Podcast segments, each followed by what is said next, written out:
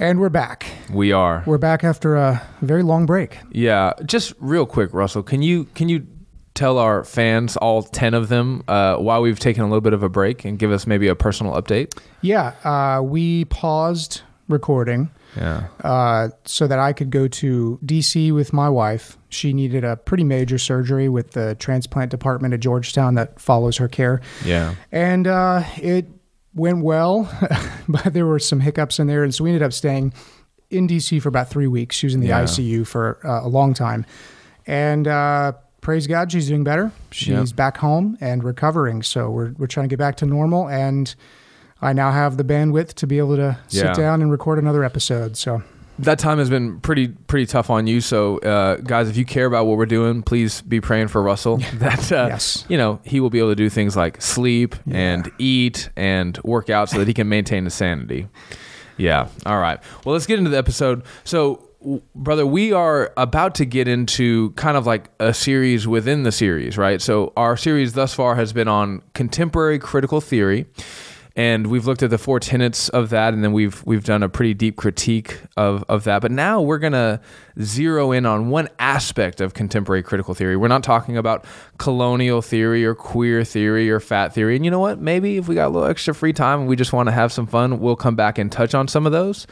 But but in this episode, uh, and in, the next few episodes, we're gonna dig into what is known as uh, critical race theory. Uh, so yeah, if it's okay with you, I would like to just go ahead and start with scripture. Is that all right? makes sense. All right. So in First Thessalonians uh, chapter two, verses three through five, uh, Paul says this: "For our appeal, and that's he's talking about his gospel appeal, does not spring from error or impurity." Uh, or any attempt to deceive, but just as we have been approved by God to be entrusted with the gospel, so we speak, not to please man, which is very important for this conversation, but to please God who tests our hearts. For we never came with words of flattery, as you know, nor with a pretext for greed. God is witness. God is our witness, right? Amen. So in this passage, Paul, what he's doing is he's addressing the motivations of his heart, right? What are my motives in preaching the gospel? I know that you might think that I could be preaching the gospel for this bad reason or that bad reason, but I'm telling you that as far as I can look inside my heart and understand my own motives, I think that my motives are pure in what I'm saying. And then he even goes on to say, I think that if God examines my heart, he will vindicate what I'm saying, mm-hmm. right? Like I'm trusting that on the last day, God will look at, at the preaching of my gospel and my actions and say, no, you really did do that for the right reasons. Okay. The reason why we're bringing this scripture up for this episode. Well, actually, Russell, why don't you tell us why we're bringing that up? Well, in the the milieu of this discussion, Yeah. So critical race theory is is something we've been building up to, uh, and there's a lot of reasons that we needed to get here Yeah. uh, because this is this is the aspect of critical theory that is that is most alive and being discussed within the church. That's right.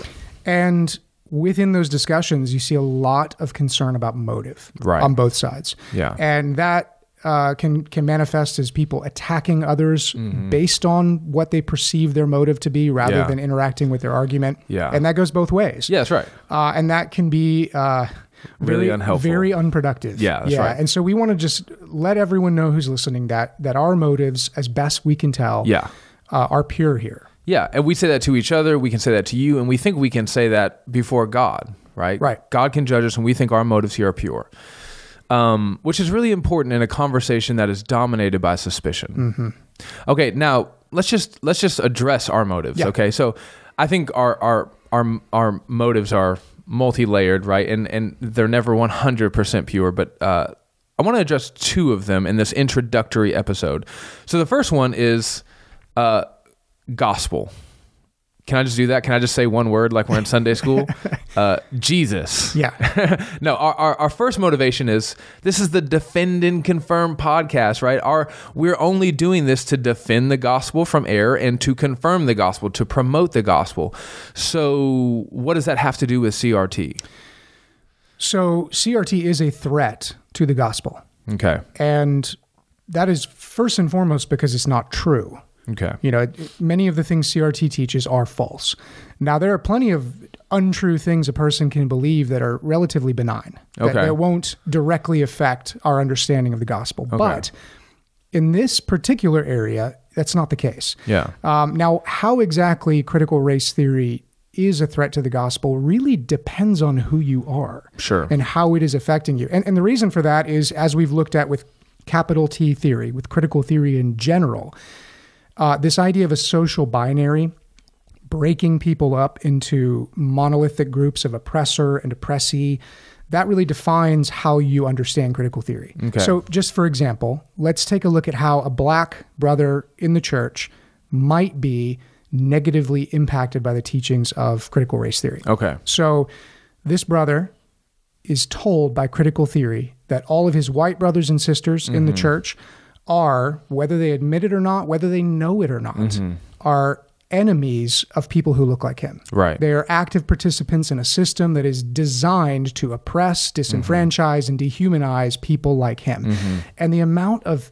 paranoia and suspicion that that creates in uh, thinking Perhaps hatred. yeah, You know, hatred. I mean, this is a wicked form of divisiveness that will tear, in a very tribalistic way, will tear the church apart. so would you take all of that and just sort of summarize it and say we think that this is a tremendous threat to the unity of the church? That's right, and, and you, Okay. you see it even in critical race theories teaching that when you look at your lighter skinned brothers and sisters and see material material wealth or success.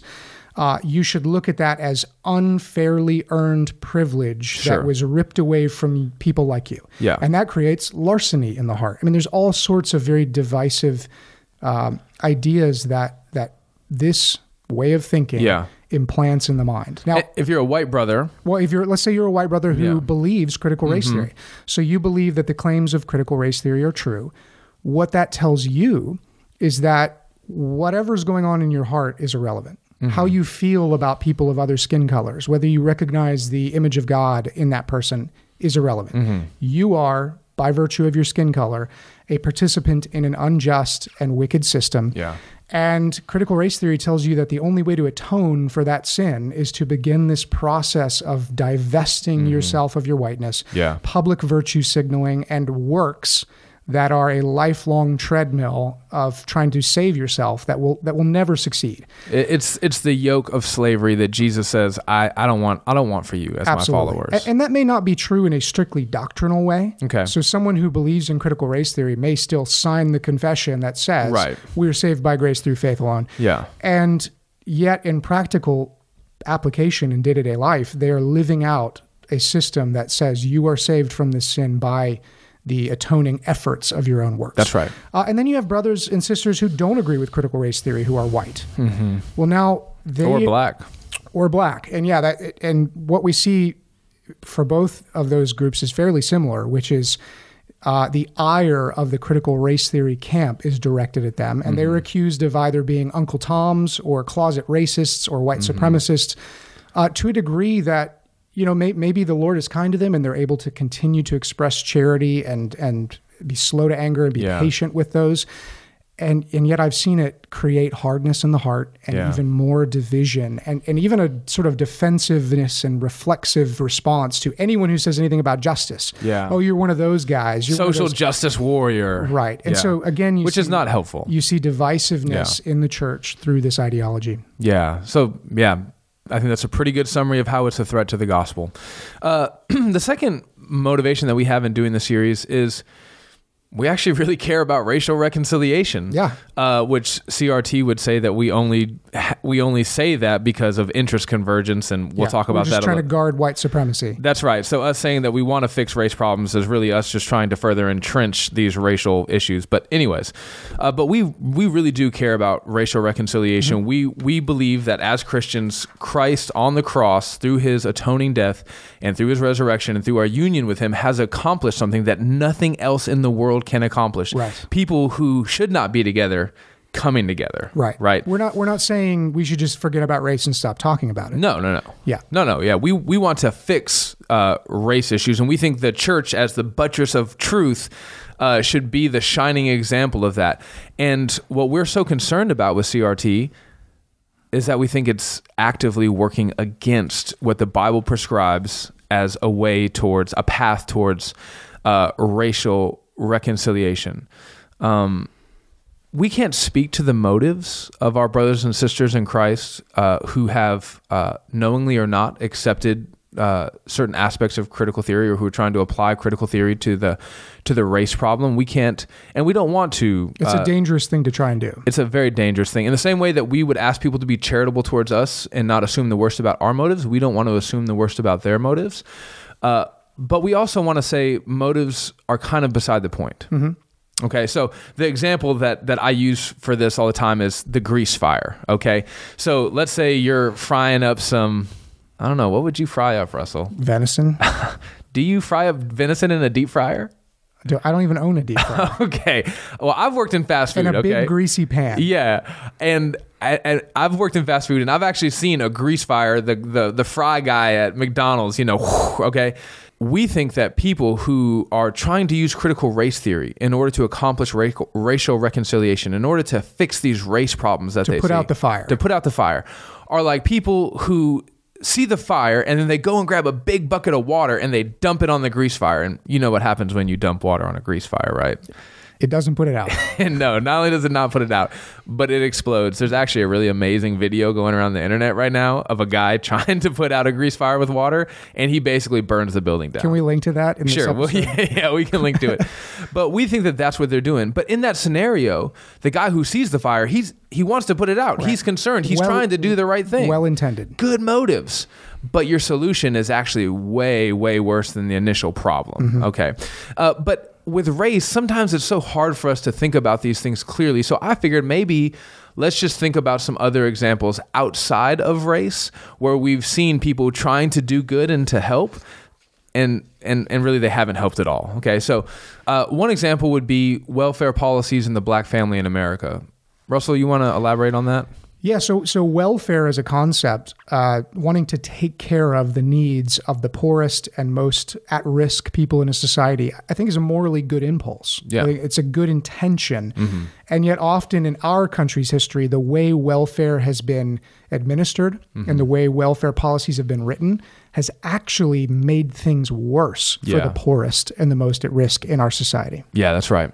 Uh, another example would be Marxism. This one's so obvious. We, we don't want to beat the horse to death, but um, you know, you're trying to help the proletariat, the working class, and everywhere that Marxism Marxism goes, whether it's in Africa or in Asia or in a democratic society or in a in a, in a dictatorship, it only hurts the poor. Right? We've just seen that over and over again. But maybe this time we can make it work. Uh, another example would be the UN. Uh, the UN was created to be a deterrent to war, but uh, Thomas Sowell, I think very persuasively, has argued that the UN has done more to encourage war than any other political dynamic preceding it. Well, look at uh, China was just admitted to the UN Council of Human Rights. Mm. The Chinese. I mean, you could you can already see that the intent is not being manifest in the application. That's right. The point is, we understand that many advocates of critical race theory, or at least those who are sympathetic to it, uh, are acting out of good motives.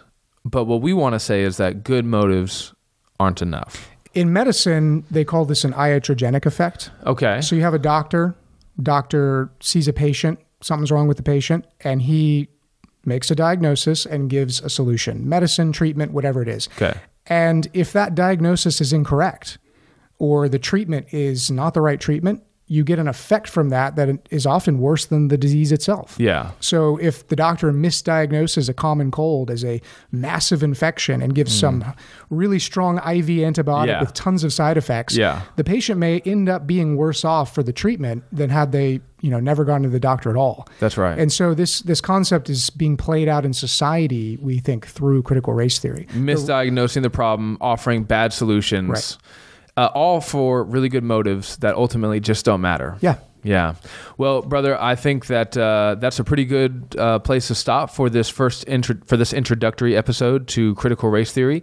In our next episode, we're going to talk about the core tenets of critical race theory. We're going to try to do that in one episode. Yeah. What is it? Uh, how can we identify it? Yeah. Good. Well, thanks for tuning back in. Signing off for Defend and Confirm podcast. I'm Sean. I'm Russell. Bye.